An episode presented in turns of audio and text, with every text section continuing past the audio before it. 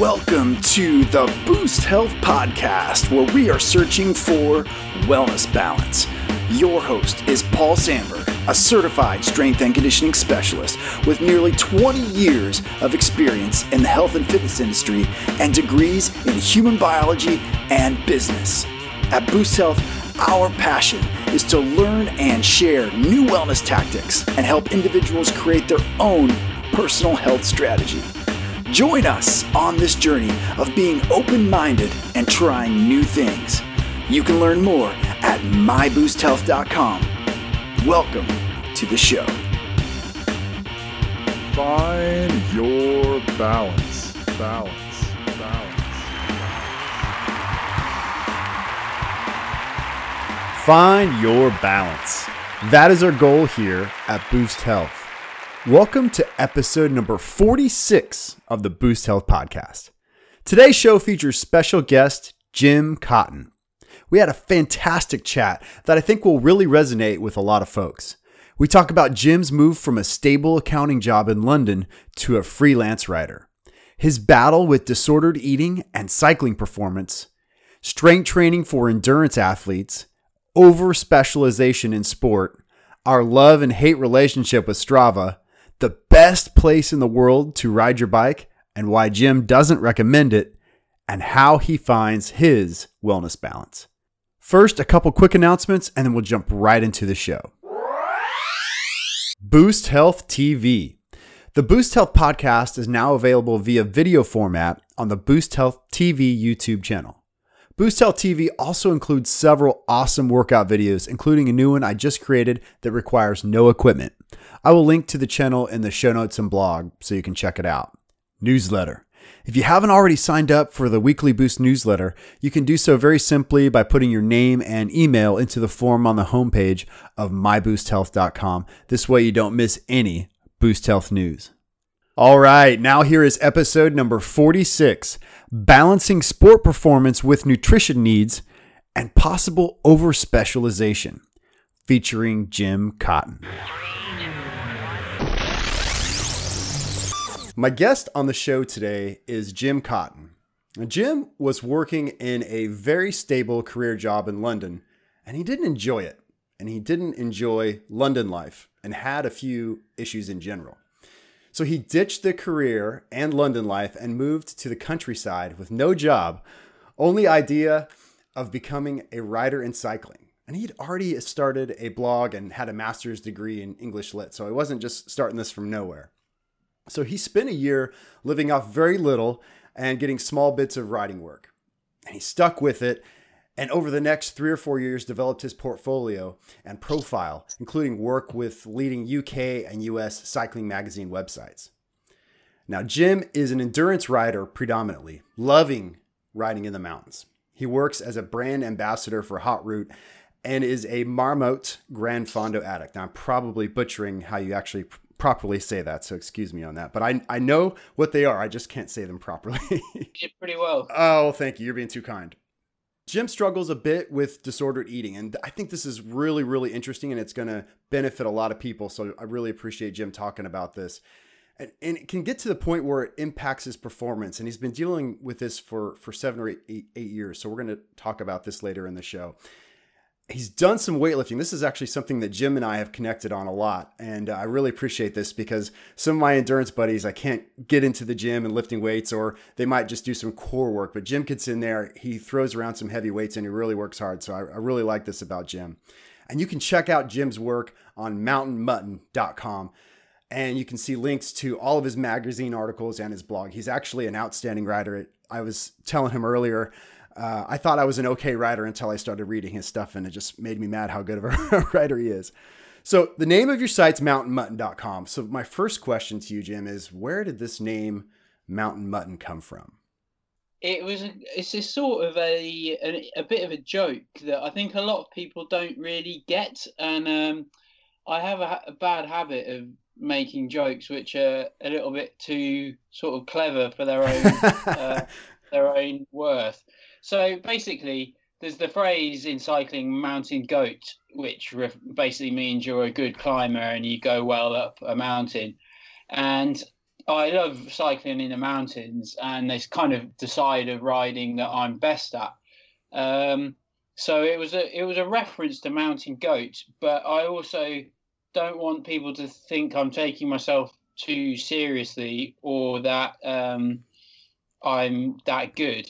So I thought mutton is, you know, it's an old stringy type of lamb or sheep, uh, and it's sort of just indicating perhaps like I'm an old past it useless mountain goat like maybe i was once good or i'm a bad version of a mountain goat. So that's that's what it is basically. Well so i will correct everybody that might think that about you straight away so i have some friends that i cycle with here in hong kong who um, i would consider world class cyclists and I know um, some of the international rides that you've done in the same race with them, you've put them under by quite a few minutes. So uh, you're a damn good cyclist, and uh, and if you want to call yourself mountain mutton, that's just fine. It, it means you're a heck of a good cyclist, a good climber at that. So so we know now you're a good cyclist. But have you always loved cycling? When did you really get into cycling? Uh, quite late, actually. So quite a lot of people who take cycling so seriously as uh, so I'm I'm in my early 30s and a lot of people who are still really loving the bike at my age and taking it so seriously get into it through their parents like maybe when they're in their teenagers but for me I I've always loved cycling and I've always loved being outdoors so when I was a kid I would have a mountain bike and I would go off adventuring in the woods and you know coming getting lost in the woods and coming back about three hours later than I told my mum I would. Uh, and then when I went to university, uh, and all, all through my teenagers teenage years, I would mess around on my bike a bit and just have fun. Went to university, and inevitably, a lot of sport took the back seat because of parties and studying but I still rode my bike just to get around, like to commute and um, to get to, to classes.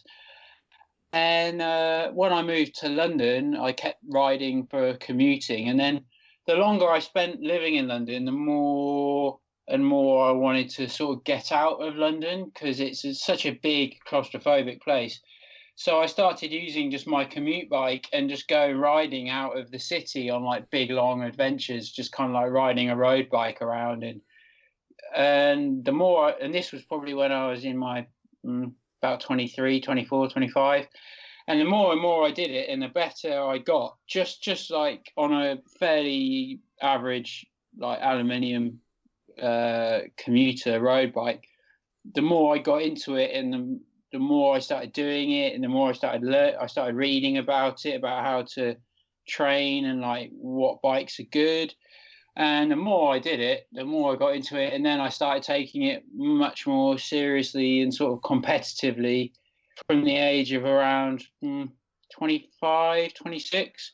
All, all, all my life, though, I've been into quite into sport. So all through school and university, I did. I played rugby union and I did a lot of running. So I'm I'm naturally actually a better runner than a than I am cyclist. Like it's I'm very I'm quite tall and thin, and I've got a, a runner's build, but um, I'm quite prone to injury when I run. So I I kind of I did it for a few years and then I I stopped. Uh, and cycling, you know, you don't you don't get that impact injury stuff with cycling. So yeah, so that's where I am now, really. That's interesting. Um, I have two good friends of mine that kind of have that same story of like really, really strong runner. Um, and they're both really good cyclists. And to find out that they're even stronger on the run is pretty, is pretty, uh, it's deflating for, for somebody like me that's trying to keep up. Um, I want to know if you agree with them. So they told me this in separate instances. My friend uh, Scott back in the U.S um, who ran in university said that he when he's climbing a hill that's on the bike that's the closest thing he feels to running and then my friend Sheil here who's, who's also a world-class runner from the uk um, says the same thing and they're both like crazy fast climbers, and they say it's like they have something to push against, and it sort of feels like running when they're when they're climbing up a hill. Is it is it like that for you? Yeah, that's really really interesting that they say that actually because um, when you stand in the pedals when you climb up a steep hill, uh, so when you're out of the saddle, it's more kind of it opens up your body, uh, it opens up your hips and your mm-hmm. hip flexors, and it's more of a similar action to running, and that is actually something that I first heard said by. So there's a pro cyclist who rides for EF uh, Pro Cycling, and uh, he's called Mike Woods, and he's like one of the best in the world at climbing. So he's you know um, he he could be a contender at a Grand Tour like the Tour de France. He's like top ten rider, hmm. but he his background he he was the he was a world class runner until the age of about twenty six, and I can't remember the story as to why, but he stopped running and he is now like this world class climber on a bike, and he said exactly that in that. Um, climbing up a steep mountain when you're out of the saddle is a really similar sort of action to running. So that goes back to what your friend said, and yeah, I I agree. Uh, so I think yeah, runners make good climbers, I guess. I, it must be something to it.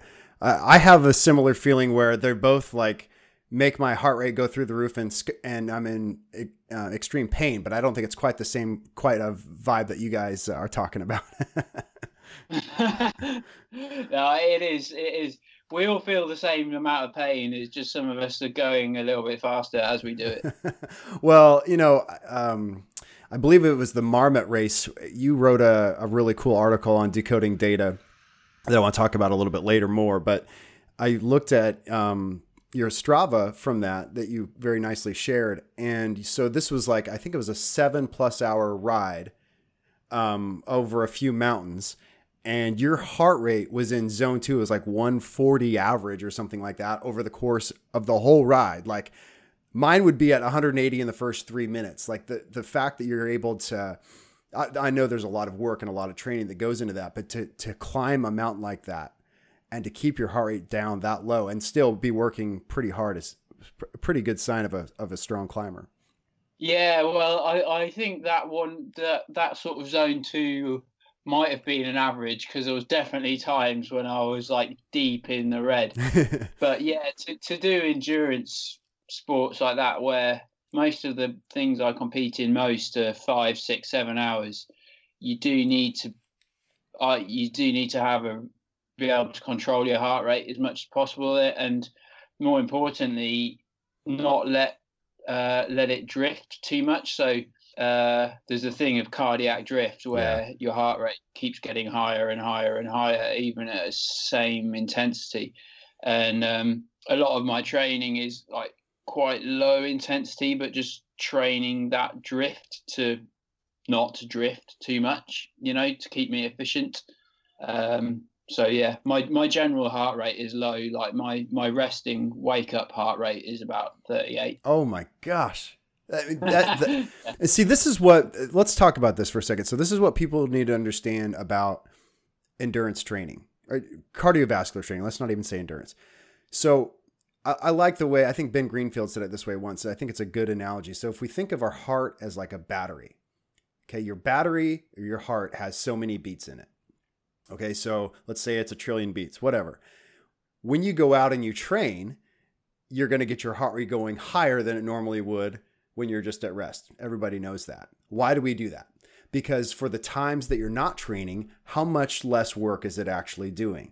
So if you've got that trillion heartbeats in your battery over the span of your life, if you average out the times that you went up to your 140 average or 150 or 160 versus the time where you're asleep at night for eight hours, I hope, um, where it's at 38, that's going to add up a lot slower than somebody that's at 60 or 65 where they're at rest. That's why you do cardiovascular training. That's why you keep your heart in, in check because you're going to be doing less work over time if you get your heart functioning more efficiently. That's 38's disgusting. I don't know how you live with yourself.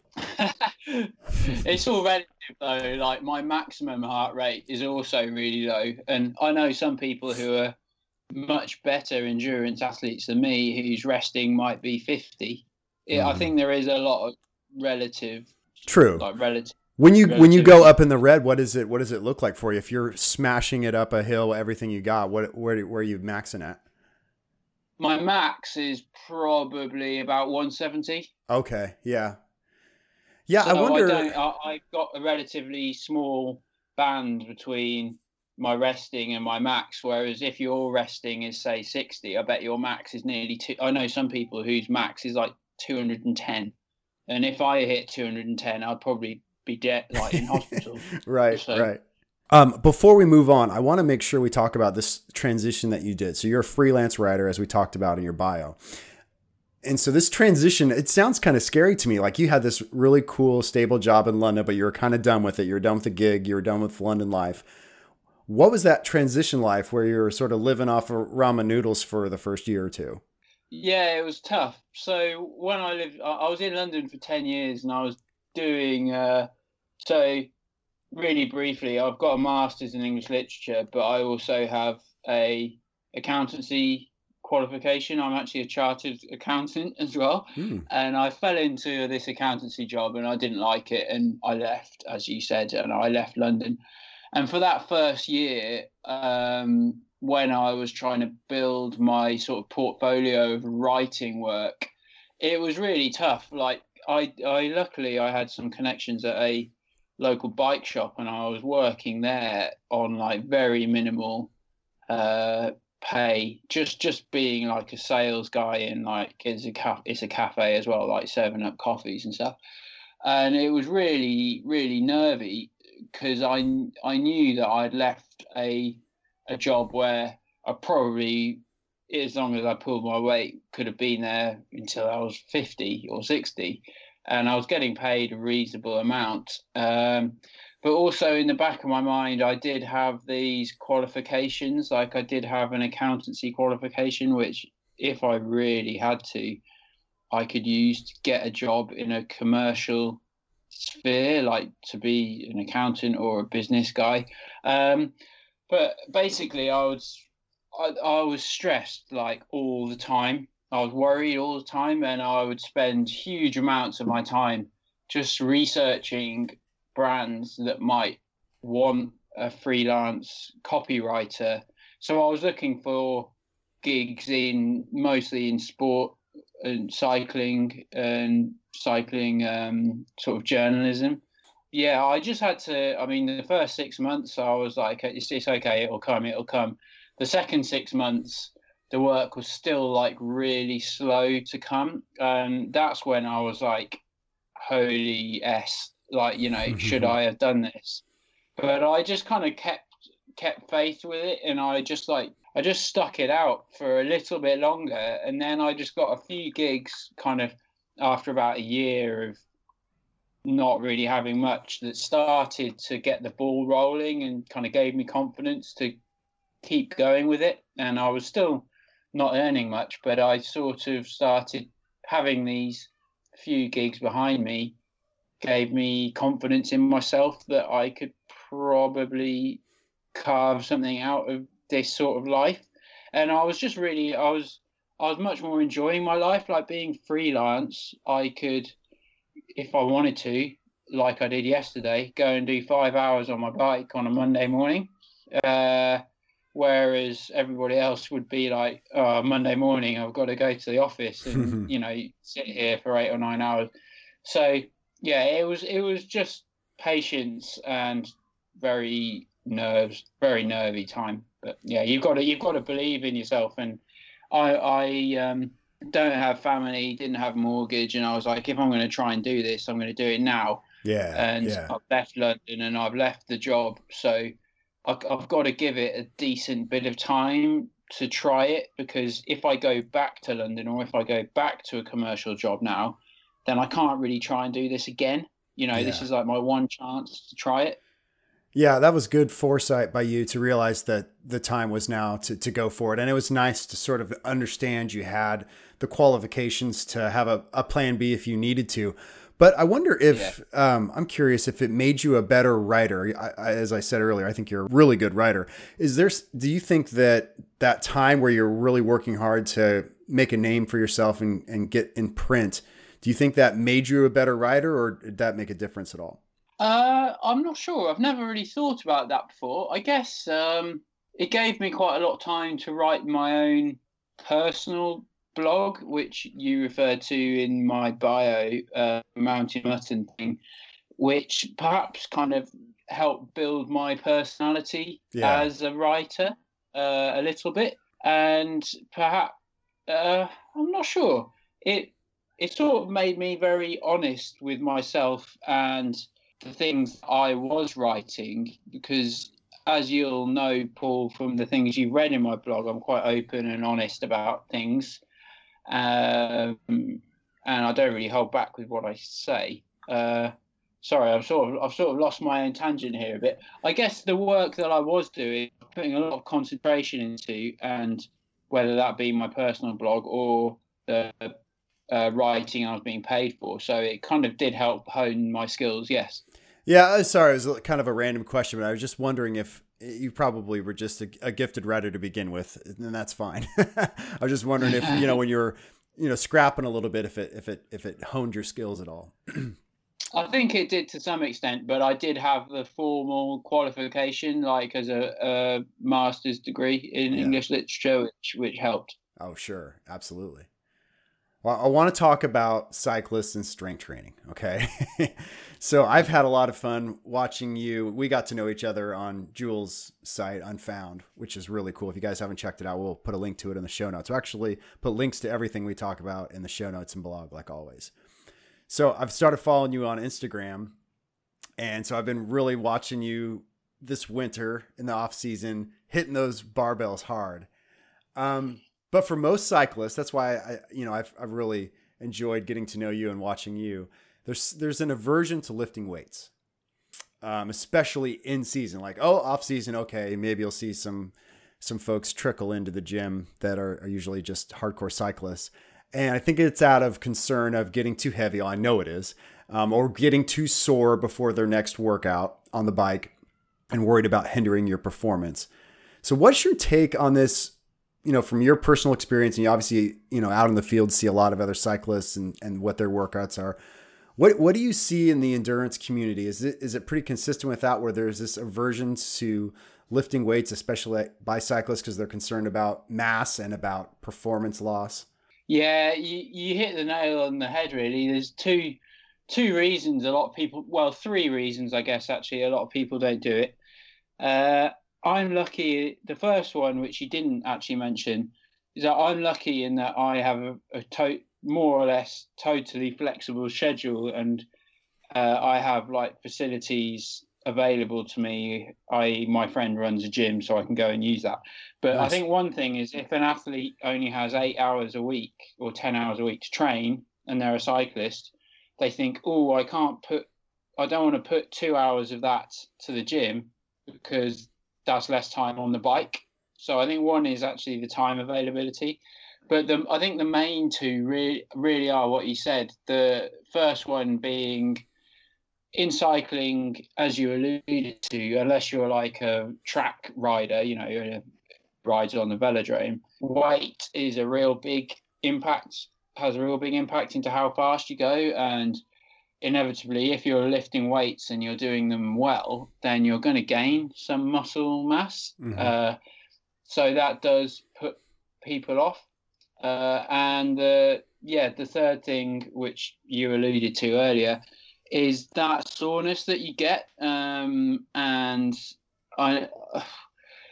Uh, that sort of DOMS, the delayed onset muscle soreness thing, it it can really really impact a training session on the bike. Um, I think it's as much a mental thing as a physical thing because if you sometimes what particularly when I first so, so I've kind of lifted on off for the last three or four years and when you first start doing it like so you have your in the peak of the season, I don't do it much, but then I, in off season, I really ramp it up again. And when I first start ramping it up in that first month, if I haven't been lifting much, because the previous months was the height of my season, then the DOMs is just awful. Like I'll put my throw my leg over the saddle to go for a ride, and my glutes and my hamstrings would be like nearly cramping and stuff, and that doesn't and that doesn't do much good for your mental attitude to the ride. Uh, Right. and I think that, but I think that both of those issues, like the weight and the soreness, if you're doing it well and you're doing the program right and you perhaps got guidance, then after a month, well, the soreness at least should start to ease. And part of why I actually reached out to you, Paul, in the first instance was like, you know, managing my nutrition to potentially try and help and like my kind of mobility and things like your kind of areas of expertise to try and mitigate that soreness. Um, because yeah, it does really impact how you ride when when your legs hurt a lot already. yeah, absolutely. And, and I think as a as a strength and conditioning coach, I really love seeing efforts made um, by endurance athletes who recognize the benefit um, not only in power but explosivity and injury prevention when you add strength training. And and I like to to hope that it would be something that's part of the program year round, not just in the off season. So I'm seeing that more and more. And what I'm trying to um, express um, carefully, because I'm not tr- I'm not trying to rub anybody the wrong way, but I'm trying to I'm trying to help people understand that if they can just do three days a week of full body strength training, I'm not talking about this crazy like you know 500 pound deadlifts and you know 100 pound dumbbells on bench. Like you can do a reasonable full body strength workout even just with your body weight if you're traveling. I mean, you don't need anything fancy, but you can do a good full body strength workout three times a week. Say it's Monday, Wednesday, Friday with a day in between to rest, and you can be out on the bike or whatever when you're doing that. You won't get sore. If you can do that for a few weeks in a row, three days a week, full body, you will not get sore. You will not get that delayed onset muscle soreness. Now, I'm not a good endurance athlete like you and a lot of my buddies are, but I can sort of keep their tail lights in my sight and and I'm not sore. The reason I'm not keeping up with them is for a number of things, but it's not because I'm I'm sore. That soreness will go away if you're consistent with it 3 times a week. But I understand I understand the the limited hours per week, maybe a little bit less love for the strength than there is for the bike and and and a lot of the things that we're battling, but I just want to put that out there in the universe that if if you can be consistent with it that excuse me that that soreness that that does go away because your body adapts. That's that's interesting because if if you do say have just for example ten hours a week to train, it's just about understanding and having somebody perhaps like you who is a a strength coach but understands riding because a lot of the time you have a cycling coach who knows a little bit about strength but it seems like you don't get many PTs or strength trainers who know much about cycling. It's about having somebody who can guide you as to what is the right mix of bike time and uh, you know weightlifting or full body workout time. Because when you're a cyclist, you think, and especially for endurance sports, a lot of a lot of the success in endurance sport is about volume. Yes. Uh, there's a lot of programs saying oh, you know, with this high intensity program, you can be just as good off of five hours of high intensity training as you can off of 30 hours of, you know, big volume training. But I think there's a real reason why pro cyclists, the best cyclists, are doing 25, 30 hours a week. Um, throughout the year and and yeah they're probably doing on top of that they're doing 25 hours on the bike but maybe five hours in the gym as well. So it's just understanding for an amateur athlete how much time they can spend in the gym and if that will detract from their bike time and their bike fitness. Yeah, I mean, you're talking about it's all about mitochondrial density, and you can get there basically two ways. You can get there slow and low, or you can get there with interval training where you're getting up and staying out of the gray area and getting up into zone four and zone five and you know going up and down. Hong kong's great because you have interval training out your door. You go left you have a hill and you're up and down or you go right and you have a hill and up and down. It's sort of built in. But if you if you have that interval session you know once or twice a week and you have that zone two session a couple times a week that kind of takes care of the mitochondrial density from both sides um, so I would be somebody that would argue for, and, and maybe I'm just getting somebody for 30 minutes doing a full body session. If I could just get him to be consistent with that three times a week, I would only be asking for an hour and a half. Honestly, with dynamic warm up and cool down, um, maybe two hours total out of that, say, given eight or nine that they have. And it's, oh, it's well worth it, especially if you have somebody that is mixing in uh, impact sports like like running. From an injury yeah. prevention standpoint, it's it's just critical. One thing I do enjoy about lifting is I just like the mental. I like the mental. It's I like training, doing something different that's that doesn't involve sitting on a bike. Because mm-hmm. especially in winter, when you're like so in the UK at the minute, it's today it's like minus one or minus two. Hmm. Yesterday I went out on my bike for five hours and it was about one degree all day, and I'm not going to say it was the most fun. and then, and then the times when I'm in, and then the other times I'm on a turbo trainer, and that's not always the most fun.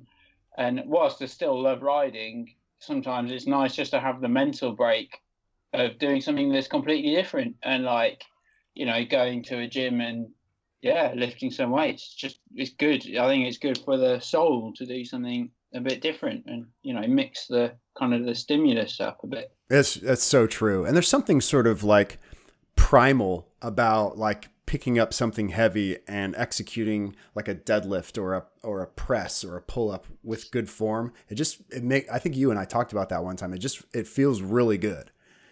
Yeah, it's satisfying. It, yeah. It, you do feel good for it like you, your whole body feels kind of good afterwards.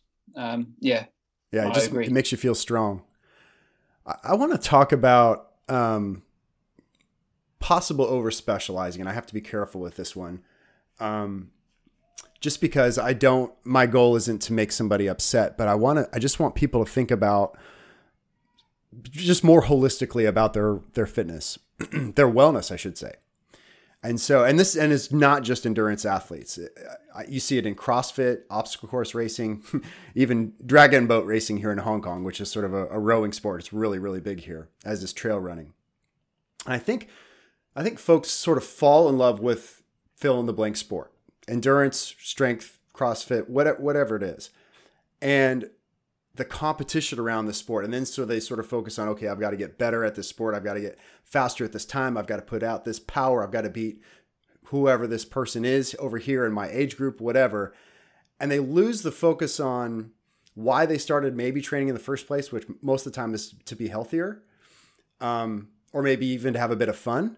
And they start worrying too much about those things that I just mentioned instead of the overall strategy of making themselves healthier and, and happier. I, I, I think I'm seeing this happening more and more where the benefit of competition is almost overriding the benefit of overall wellness and having the the connection across the different wellness dimensions like social and emotional and spiritual and environmental is just all physical all the time all competition yeah no i do really agree with that in that um when you start kind of calling yourself a cyclist, like in inverted commas, as I do, like i.e., as you spend more time cycling and you know that's what you really focus on and that's what you compete in, you do lose sight of your overall health and well-being. And uh, a lot of people, I don't know much about the research behind it because I've never really bothered reading into it to be honest, but a lot of people say that cyclists, because it's a non-weight bearing sport, you should do some impact type of sport or some weight bearing sport, such as running or lifting, because it's for your bone density. Yes, bone density. Just sitting on sitting on a bike and pedaling and not bearing any weight means your bone density goes down a lot. So exactly there right. is that side to being a full body to doing mixed sorts of um, activity. And I think you really hit the nail on the head in that when you start to specialize and you start getting really focused on cycling or running or CrossFit or something, you do like lose sight on the, the fact that you are probably just a, an amateur who nobody is going to remember in 10 years time let's face it, it, it, with regards to you being a cyclist and that you will have started cycling because you loved the fresh air you loved how the endorphins made you feel Mhm. you Yeah. wanted to make sure you you wanted to make sure you were looking after yourself on a basic level and then you just think oh well i can't go for a and a lot of people like that take cycling as serious as me will do this they'll if their family or their girlfriend or someone says let's go on a walk up a mountain for five hours they'll be like no way because that will ruin my legs for the bike like, and Right. if somebody said that to me, if somebody said that to me now, let's go on like a five hour hike up a up a huge mountain, I would be like, well, I can't because I've trained tomorrow and I'm going to feel awful. And you you you do lose sight of what's fun. And I do sometimes envy people like say my sister or some of my friends who they like training and they like um, outdoor pursuits, but they don't take any of them seriously, and they don't they they exercise to look after themselves and to have fun, and they might you know casually go for a half hour run a couple of times a week. They might go for a swim if they fancy it. They might go and do some CrossFit because they got given a class for Christmas or something, and they're doing all sorts of stuff, and it's really interesting and varied, and they're really enjoying it. Whereas when you when you start specializing and you're doing like you know maybe 15 hours a week of cycling, sometimes you feel, and I I get like this sometimes. You feel this real duty to train, hmm uh, and you get training guilt. Like so, if you miss a session because you just aren't feeling sitting on a bike that day, you you feel bad about it afterwards, and that sort of specialism can create that sort of slightly unhealthy atmosphere of feeling sort of feeling pressure from yourself to train. Yeah, I, I appreciate your honesty, Jim. I think you're exactly right. And I think you're inside the head of a lot of athletes. And again, I, like I said, it's not just endurance athletes. You're talking from a, a cycling endurance athlete perspective. But I think, you know, I, CrossFit, the CrossFit Games. I don't know if you ever watched the CrossFit Games. So they're pretty, they're pretty exciting. So one of the events is walking on your hands. It's a, it's a gymnastic skill, and it's impressive. But unless you're going to the CrossFit Games, do you need to spend a certain number of hours per week walking on your hands? Well, uh, me as your coach, I would say no. Let's work on different exercises that are maybe just a little bit more functional. And so I think what what you're trying to say, Jim, and what and what I'm saying, I really enjoyed multi-sport. I liked triathlon, although I wasn't great at it. I really enjoyed it. And I trained too much to the triathlon side. Strength training has always been a part of my program, but I would get myself into a spot where I was getting injured or making my strength training workouts suffer because I was going too hard on on the endurance side of things. And so I think what we're trying to say, you know, something interesting happened to me this last year. I think that's worth sharing. so I got a knee injury and it ended up being one of the best things that ever happened to me because I discovered mobility. I talked about mobility a lot this year, as you mentioned earlier. And I didn't do one freaking race, not one race. I didn't do one triathlon. I didn't do one duathlon. I didn't do any cycling races, not one. And, um, and I, and I didn't die. I survived by not doing by not doing a race. And it, in it, and I feel I feel just a little bit more balanced about not having to have that thing on the calendar to to motivate me to train. I've never really had to have that extra motivation to train, but from an aerobic perspective, I always liked having that thing up there to make me sort of push it a little harder on the run or maybe get that extra swim or bike or whatever in per week. But I think what we're trying to say is maybe it's okay if you don't have that extra race on the calendar. Maybe that's the first thing for you, but it shouldn't make you too tired to play with your kids. It, shouldn't turn your hormones into this crazy spiral where your heart variability score is low. It, it shouldn't negatively affect your relationships with your family. It shouldn't make us, you know, so tired that we can't do the other things in life that we, we should be doing, like you alluded to earlier. It, it shouldn't just make us really good in the gym or just really good in the pool or just really good on the bike or just running in a straight line it, eh, or just walking on our hands. It should be fitness should be helping us become more holistically balanced and strong everywhere. Yeah, uh, yeah, you're absolutely right, uh, and that's the that's the thing. Uh, the better you get at something within the amateur sphere, the more the better you want to be at it. And so you you start taking it more and more seriously, and you start putting more and more pressure on yourself, and you lose sight of the fact that you're actually, in my case, I'm actually a I'm actually a writer. I'm not an athlete. I my job, the way I make living, is as an athlete, and uh, also you know I do I do other things as well, which I have other hobbies. I I like kind of live music and gigs and stuff, and sometimes you can lose sight of doing other things because you're like training, training, training, and you can get in this head state where you just become so focused on training that you lose sight of other things that are important in life and um, that's something that's a challenge that i have faced a lot with regards to a lot of different areas uh, which i think you're going to go into like one of which is particularly like say my relationship with food uh, mm-hmm. and other other things as well um, to a lesser extent, perhaps.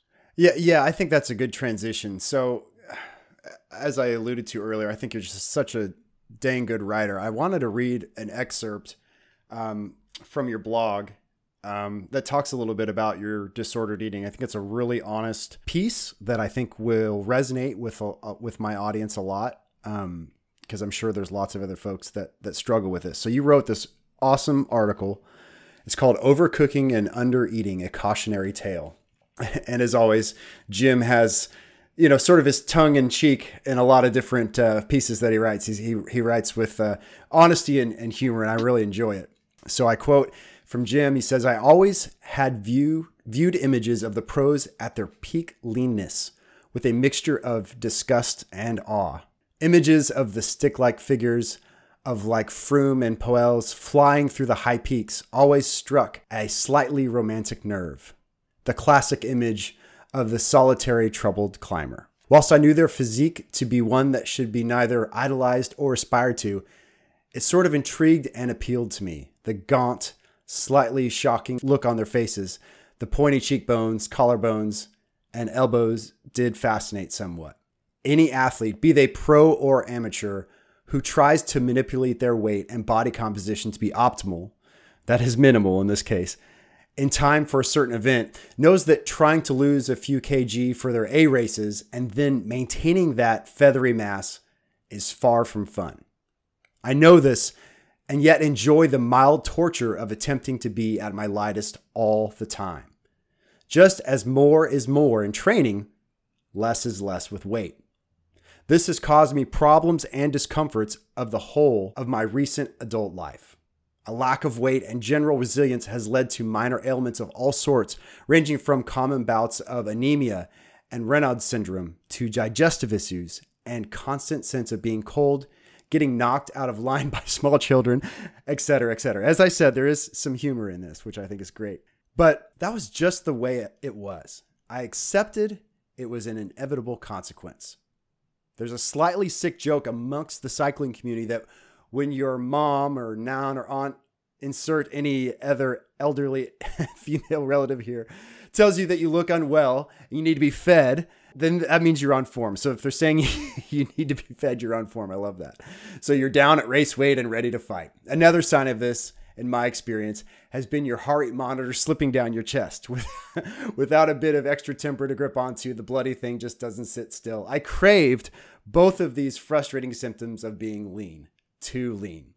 So, Jim, I, I, I, I as I said, I think you're a great writer. I think it's super honest. It's funny, um, and I think it's it's not polarizing. I think a lot of people can really that really resonates with them with a struggle of trying to to have power and have strength but still be light enough to be fast and and and even sort of romanticizing the the looks of professional bicyclists can be can be almost you know dangerous right yeah for sure there's it's not a look to aspire to by any means and i i i, I don't really like you know want to look like Chris Froome or anything. I, I never did, but I did always find it quite fascinating. You know these these super lean, like these just like machines on a bike, and um, and yeah, I just slowly started for not that long after I started riding and realised I was naturally good at climbing.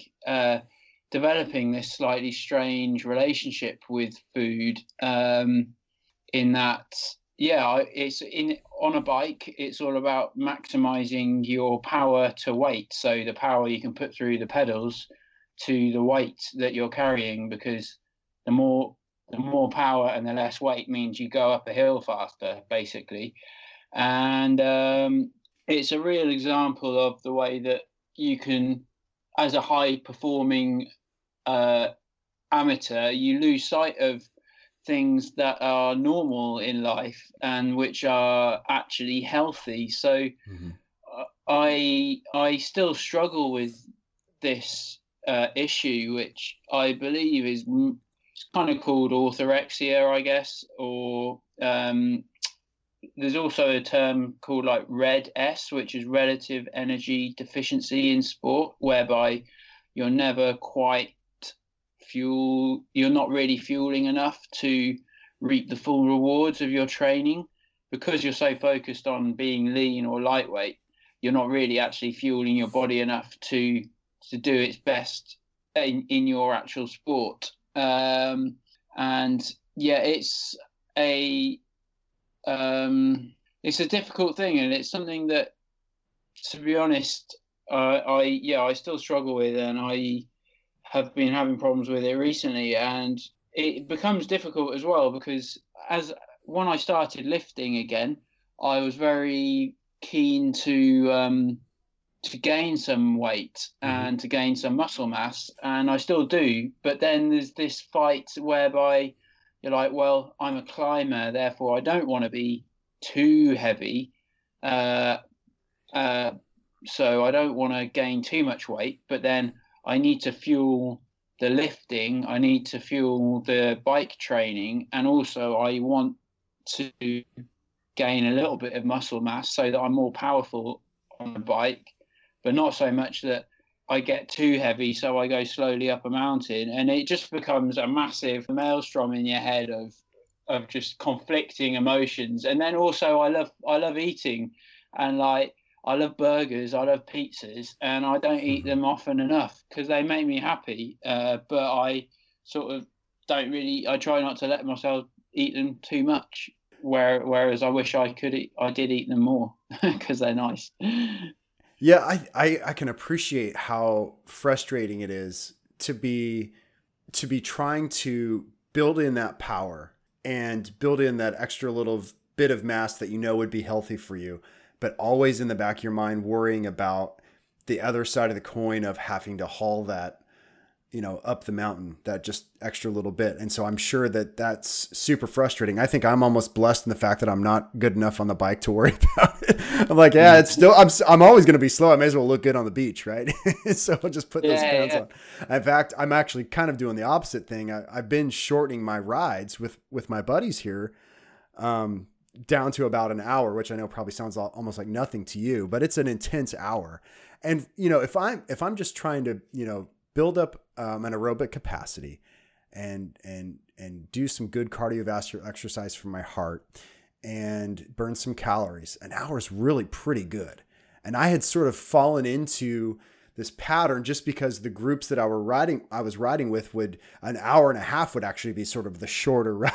and I'm like, oh man, I'm and I started noticing myself in the gym I was okay. I was still strong, but I started noticing some body body composition stuff happening. I wasn't retaining as much muscle, and so it's just a little tweak to to help balance myself out. So for me, it's almost almost of an opposite thing where I'm not necessarily looking at performance on the bike, but I I was starting to lose some mass um, that I had it worked. I mean, you can appreciate this. It's dang hard work for an ectomorphic body type, which you and I both are, to put on muscle. It's really hard not only to put it on, but to maintain it from a caloric perspective and from a work perspective. So it is. It's it's probably one of the trickiest things in sport is finding that that that balance between fueling your body and and and getting your workouts in that are going to your support workouts or your accessory workouts if you will to to push forward whatever it is that you're trying to boost performance in it's it's tricky and yeah. it's frustrating there's that old saying that you know performance, particularly well, it probably I think it applies in weightlifting and things, but I know certainly in endurance sports, it's, it's often said that your performance is kind of twenty percent training and eighty percent food. Mm-hmm. Uh, you know that's that's how much of it that's how important your diet is. But so then you've got even if you do have this understanding of your diet, it's you keep on getting these different theories going around. And I was toying with this the other day. So three or four years ago, particularly say, well, I think for all types of athletes, it was always you know have some protein before bed to fuel like overnight muscle regeneration. And now I know it's quite a different sort of line of thinking, and you can probably bring the two together. So a few years ago, everybody was talking about protein before bed. Now everybody's talking about fasting for 16 hours. and it's like, so what yeah. do you, what, what, for, for somebody who is knowledgeable but not an expert like me, like what, what are you supposed to be doing? What's the best? You know, there's yeah. just so much. So there's almost too much knowledge. And sometimes I think that with diet and nutrition, at least, you need to and this is the approach I try and follow is don't like follow any particular uh, rules or like you know fasting and don't eat this at that time and don't eat that at this time.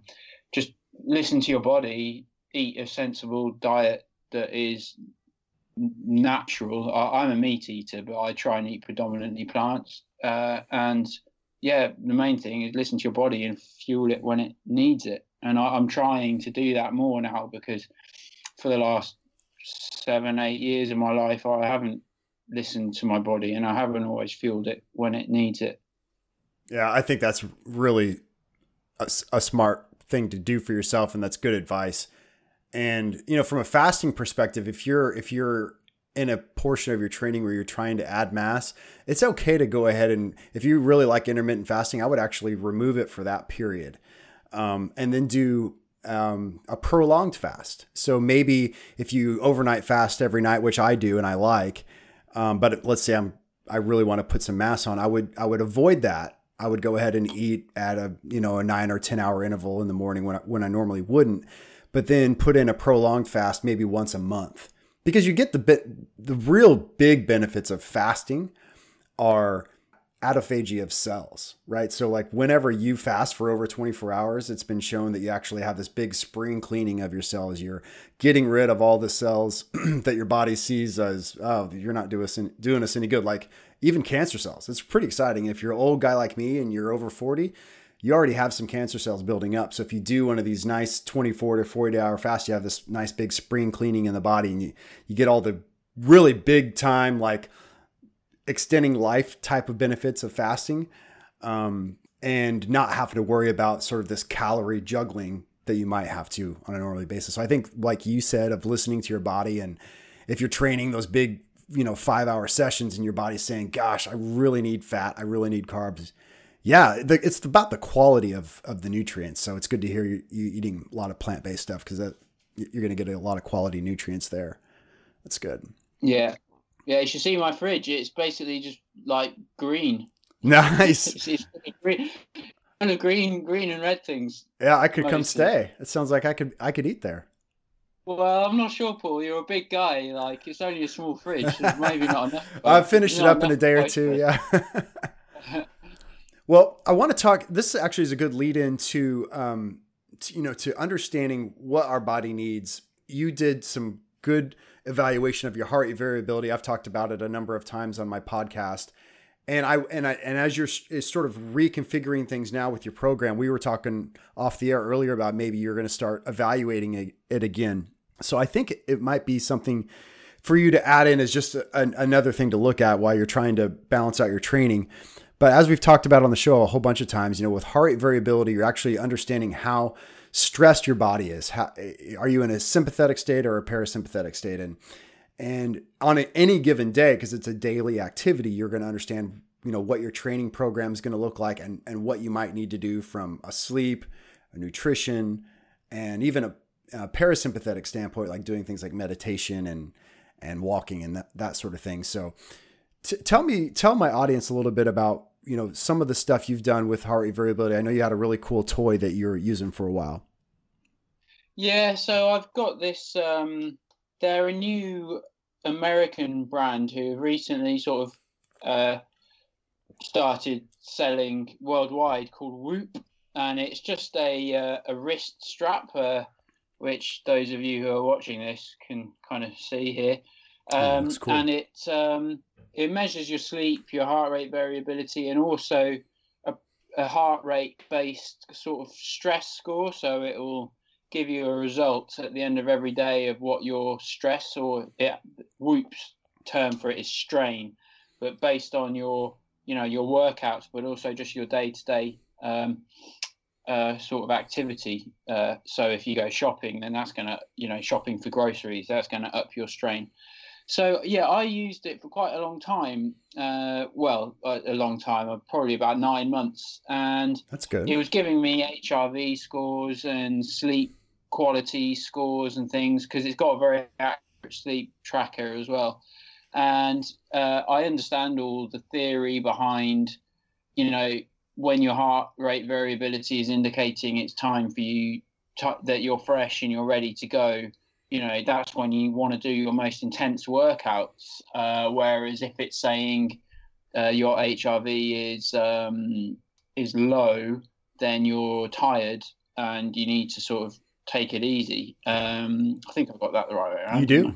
Yeah, yeah. And uh, but the problem is, is when you're trying to for for a unless you're a full time athlete and you have a very flexible lifestyle, it's the fact that you might have on your training plan one day do five hours on the bike, and then the other days are maybe one, one hours of bike or or uh, strength training and on those days where you have lower duration workouts, you plan around all your work and you plan your phone calls and you plan to, you know, send off this report or whatever, this blog or draft.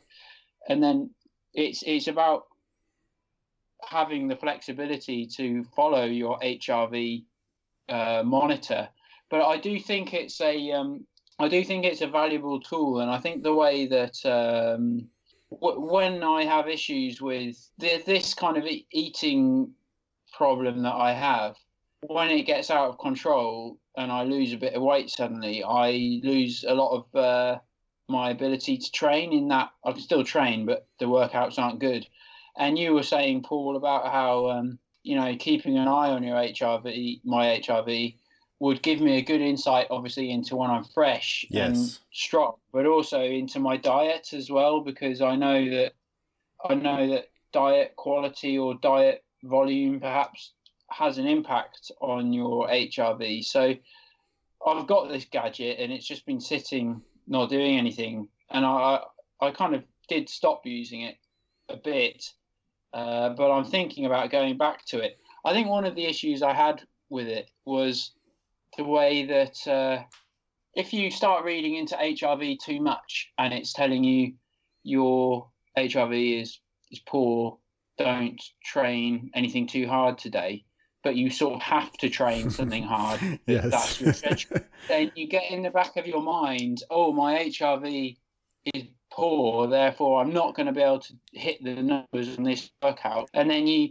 such a big part of your training is your mental approach to it that if you've got something which has told you first thing that morning you're going to be rubbish at your training session Yeah, then it yeah. doesn't put you in a good place and that is that i think that is the reason why i stopped using it actually that was the main reason That's a good point. That's a good point. So, so yeah, let's talk about that. So, heart rate variability, you're basically, this is not very scientific, so forgive me, but in layman's terms, because I'm a layman, you, if your your heart rate variability is really consistent and really sort of short together, the space between your heart beats is really consistent and really short, you're going to be in a sympathetic state.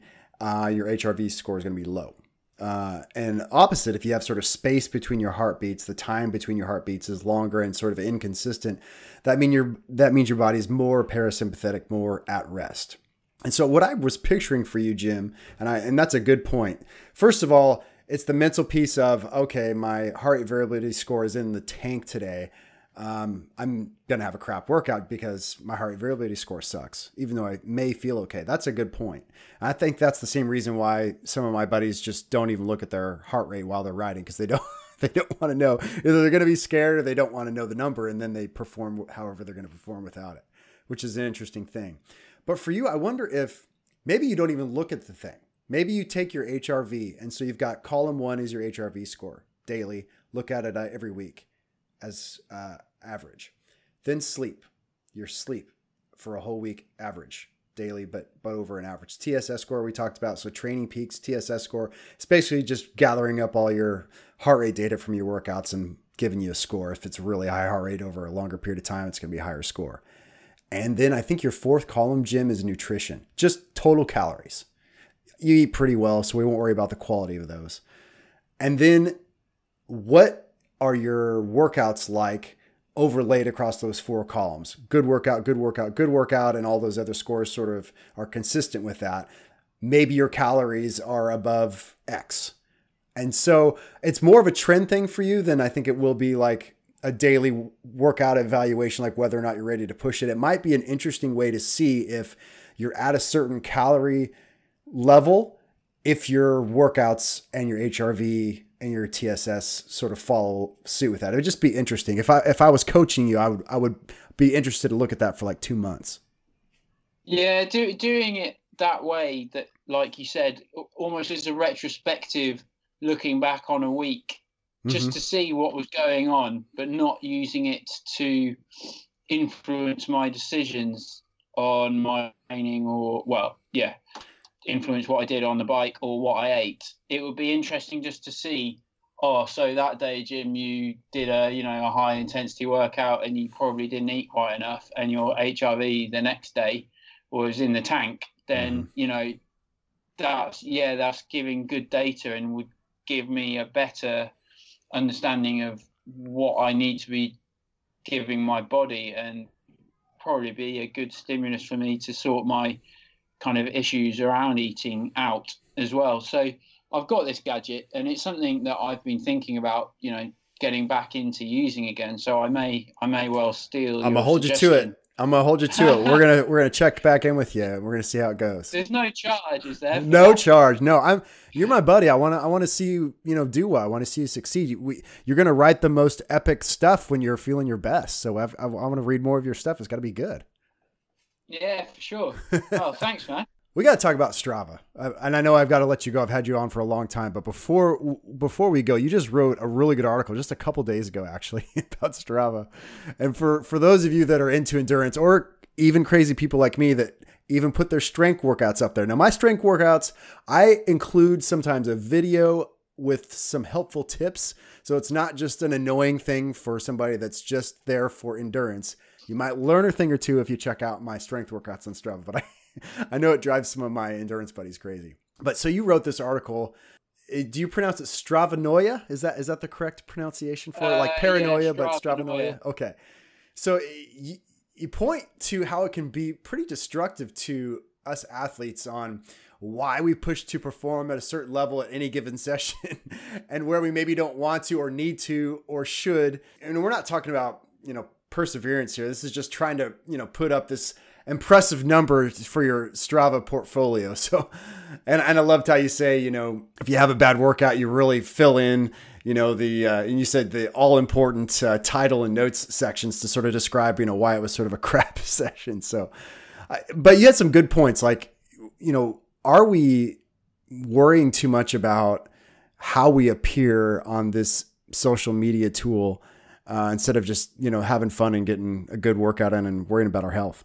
Yeah, I think um, Strava is all in. It's a great thing. It's a you know for some people it's their way of tra- tracking their fitness. It's a good way of like building routes. It's a good way of you can kind of meet people through Strava. Uh, but there is, I think, for some, you can start taking it a bit too sort of you can, you can start worrying about it. So I know s- some people, and I got this phrase Stravanoia from a podcast I was listening to about pro cyclists, and that's where they coined the term. Hmm. But there's this paranoia around Strava. You don't want to look when you're taking yourself kind of seriously. You don't want to look weak on Strava. So if say your session for the day is a recovery ride and your recovery bike ride should be at 150 watts or say 20 kilometers an hour if you don't use power then you actually think oh rather than doing it 150 watts i might just do it 180 watts like that bit harder.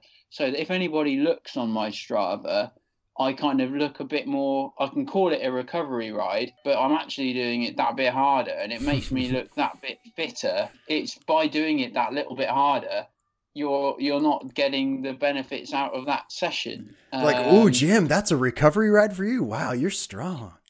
Yeah, yeah. Oh, that's a recovery ride, but you're still doing it this fast, kind of thing. It's like, and I think uh, quite a lot of people kind of do that, and um, I think that Strava can become a little bit destructive in the way, sort of like Instagram or Facebook. It it can be used as a tool for painting yourself in the best possible light possible Mhm. and not really being honest with yourself or with yeah not being honest with yourself about how you feel and it can just lead you to do weird things in workouts and i also think as well that uh, the way when you're look at, looking on a strava file so you can get you give it a title and you can put some little notes in afterwards it gives a good insight into an athlete's uh, mindset as well so yes. they're on if an athlete's on form then and they have a great ride they'll probably put in a few little notes saying you know legs felt great you know did my hit a pr at this and Yeah. sometimes when they're when they're feeling on bad form they either if it's me if i'm on awful form i just don't even want to look at the file and i kind of ignore it or you just come out with this ton of excuses uh, to kind of justify why you had a bad session. And I just Strava's a great tool. I just think you can take it too seriously, and it can lead to this slightly strange activity behavior, which all comes back perhaps to this way that serious amateurs lose sight of why they're doing the sport in the first place. Yes. It's so true.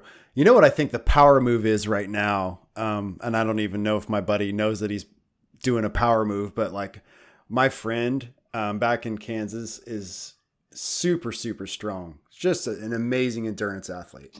Uh, you know Dirty Kanza uh, in Kansas? Yeah, yeah, The yeah. epic gravel riding race. So he did the, I can't remember if he did the 100 or 200 last year. Doesn't matter. They're both amazing, epic, whatever. And so, he, you know what his Strava session said for the 13 hour, however many hundreds of miles? It just said morning ride, no description. You know, it just said, I say, I think that's the power movie. You just let the uh, session speak for itself, you know, just morning ride, Yeah. kabow. Absolutely, yeah. I think that's that's a sign of real sort of confidence. Um, some of the best athletes, some of the best athletes I know, don't they they upload a ride to Strava and they look at it, but they don't bother like writing anything about it. So they might have, yeah, they might have just won Dirty Kanza and they're just like, yeah, it's just a morning ride. Yeah, just a morning ride, no big deal. well, the other thing that's getting out of control, in my opinion, Absolutely. On on Strava is these badges. now I like I actually do like the climbing thing every month. I think that's kind of fun and you see how your buddies are doing with that. But there's this one and I talked to you about this earlier. It's it's it's called the New Balance Run You challenge or badge or whatever. And so it says last January, the average active Strava runner ran 45 miles. But in 2019, New Balance challenges you to aim higher, go 2.019 times farther this year, and cover 91 miles by the end of the month. And so it's like this thing of like just more is better. Like if you go yeah. further, it's better. And, and if you go uh, higher, it's better. And so some new runner is going to go out uh, they're going to like, okay, well, I've got to get this 91 mile challenge going. That's 23 miles a week. Some new runner is going to start getting shin splints five miles into this and get hurt. They're not doing mobility yeah. work or strength training. They won't even finish the challenge. They think there's something wrong with them. It's their fault. It's this ridiculous challenge. Like further is not always better. Running isn't the yeah. only activity people should be doing for health. Like if you're doing 23 miles a week, that could take a crazy amount of time if somebody doesn't have that much time to exercise. So I think Strava kind of encourages more time and speed and distance, all sort of in the name of health and performance, and it sort of sets a false guideline for health, and it's kind of dangerous for for new athletes that maybe don't know better. Yeah, there's a very similar example, which is uh, Fest 500, which Rapha kind of sponsor, mm, Rapha yes. the clothes brand, which is basically you have to ride 500 kilometers between Christmas Eve and New Year's Eve, and that's a great. There's a great intention behind it, which is to kind of keep you healthy and active over the festive period, and to you know keep you keep you moving. But a lot of people turn themselves inside out, particularly in like northern hem, northern Europe. Oh God, it's cold it's as heck. Hot, it's really yeah. bad weather and it's really cold. People turn themselves inside out to hit this 500k in uh, eight days, and then they might do it, but then they a lot. I know two people who are strong riders who completed it and then spent about ten days hardly riding because they were ill or mm. like kind of overtrained. And it's like, well, what was what was the point? Yeah. You know, really? That's that whole balance thing. It's just it's getting yourself out of balance to go after a badge to for what? Yeah, it's silly. Yeah, that means absolutely nothing. Yeah. All right, I've got. I bet you've got some stories. I got to let you go. A couple quick questions though. What's your funniest story from uh, just a bike ride or or a race? Do you have anything that that comes to mind in all your years of riding? Wow, uh, this one's caught me off guard because oh, I can't. I'm not sure. I've seen. Well, it's not funny. It's sort of a bit, bit grim. Like on in a few endurance rides, I've seen plenty of times people either on the Marmotte that we were talking about, which is a huge ride through the French Alps. Uh, I've seen people being sick by the side of the road, people having to, you know, uh, take a number two by the side of the road. so I wouldn't say that's funny, but it, oh, it's funny. it, it brings to light it brings to light the uh, level of challenge. Uh, in terms of pure funny stuff, I, I, can't think of anything off the top of my head. Sorry. I'll, if I let you, if I think of something, I'll I'll let you know, and you can put it in the show notes. If you ever see me ride, that that'll be your story right there. It's just this terrible on the flats and the climbs. like massive muscly man why, going on a bike. Why is he trying to keep up with all of us? He keeps trying to come yeah. every week. What is he doing? All right, best bike route you've ever ridden. I know you've done some epic stuff. What is your favorite? Oh wow! Well, in terms of, I wouldn't be able to specify a particular route, but in terms of area to ride a bike, mm. uh, quite a lot of people who know me well will know that I absolutely love the Pyrenees, which is the mountain range kind of between France and Spain. So it's uh, the southwest of France, and it's it's not as well known as the Alps. Uh, the mountains aren't as high, but um, it's just absolutely beautiful. It's like kind of untouched by tourism, so there's less like big ski stations and ski and tourist towns it's this just the the greens in the woods and the meadows are like the greenest greens you've ever seen. There's like there's donkeys and sheep like walking all over the road. It's it's like the most magical place I've ever been, and I, I I race there every year, and it's if I could, I would go and live there. It's like yeah, the Pyrenees, the French Pyrenees is is like no other, and I urge people to go there, but I also don't want people to go there because the beauty the beauty of it is that it's natural and it's not being tainted by over tourism. Right. But yeah, it's it's amazing. That sounds awesome. Last question, Jim. So, when you think about the different dimensions of wellness, physical, it sounds like you're pretty much on autopilot. But when you think about your physical, your intellectual, occupational, emotional, social, environmental, spiritual, all the dimensions of wellness, how do you find your wellness balance? And it's sort of this, it's sort of almost silly to ask because it changes for everybody every day, but how do you best juggle all these different dimensions of wellness? What are some of the things that you do to, to help you sort of make it through and stay as balanced as you can? Uh, oh, it's a difficult question. I try. Ride your bike. I, I know that one. yeah, although I do take it all very seriously and I do let it impact the way I behave, I try not to take. I I try to remember that not to take it too serious as well, and I try to just try as much as possible to remain grounded. In terms of sort of specific tactics, something I've started recent doing slightly more recently, and since I've been getting a bit kind of worked up about things with dietary issues and health issues, is I've started uh, started meditating a bit. So not I, I only have been doing it kind of informally using an app called Headspace. Oh, that's a great app. Do, yeah. So I haven't even subscribed yet. I'm still on the free trial, mm-hmm. uh, but I think I will subscribe. Uh, I I used to use an app called Calm, but I've started to find it a bit annoying. Uh, so I'm going to try Headspace. But I do find that a bit of meditation. I normally do it when I'm lying in bed before bed. Just I don't know, and I, I, do want to start trying to do it in the morning as well. I do find it kind of clears my brain out a bit, and it sort of makes me feel kind of calmer, uh, and perhaps makes me feel a bit more lucid and makes things clearer in my mind, particularly yeah. when I'm like got a lot of things going on in my mind which are perhaps causing me issues. So yeah, perhaps perhaps that would be it. Bit of bit of meditation. Yeah, I can't remember the name of the the founder um, of that app, but he's the one who speaks. Oh gosh, it's on the tip yeah. of my tongue. Just his voice, he's just got like a he's just got like a soothing voice. Like his voice alone, like just sort of gets you in the right spot. Um, yeah, yeah. And I don't want to give it away if you haven't heard this one yet, but one of the best things I heard him say was to think of meditation like like traffic like you've got this road out in front of you, and uh, cars are emotions. And so a truck goes by, and that's sadness.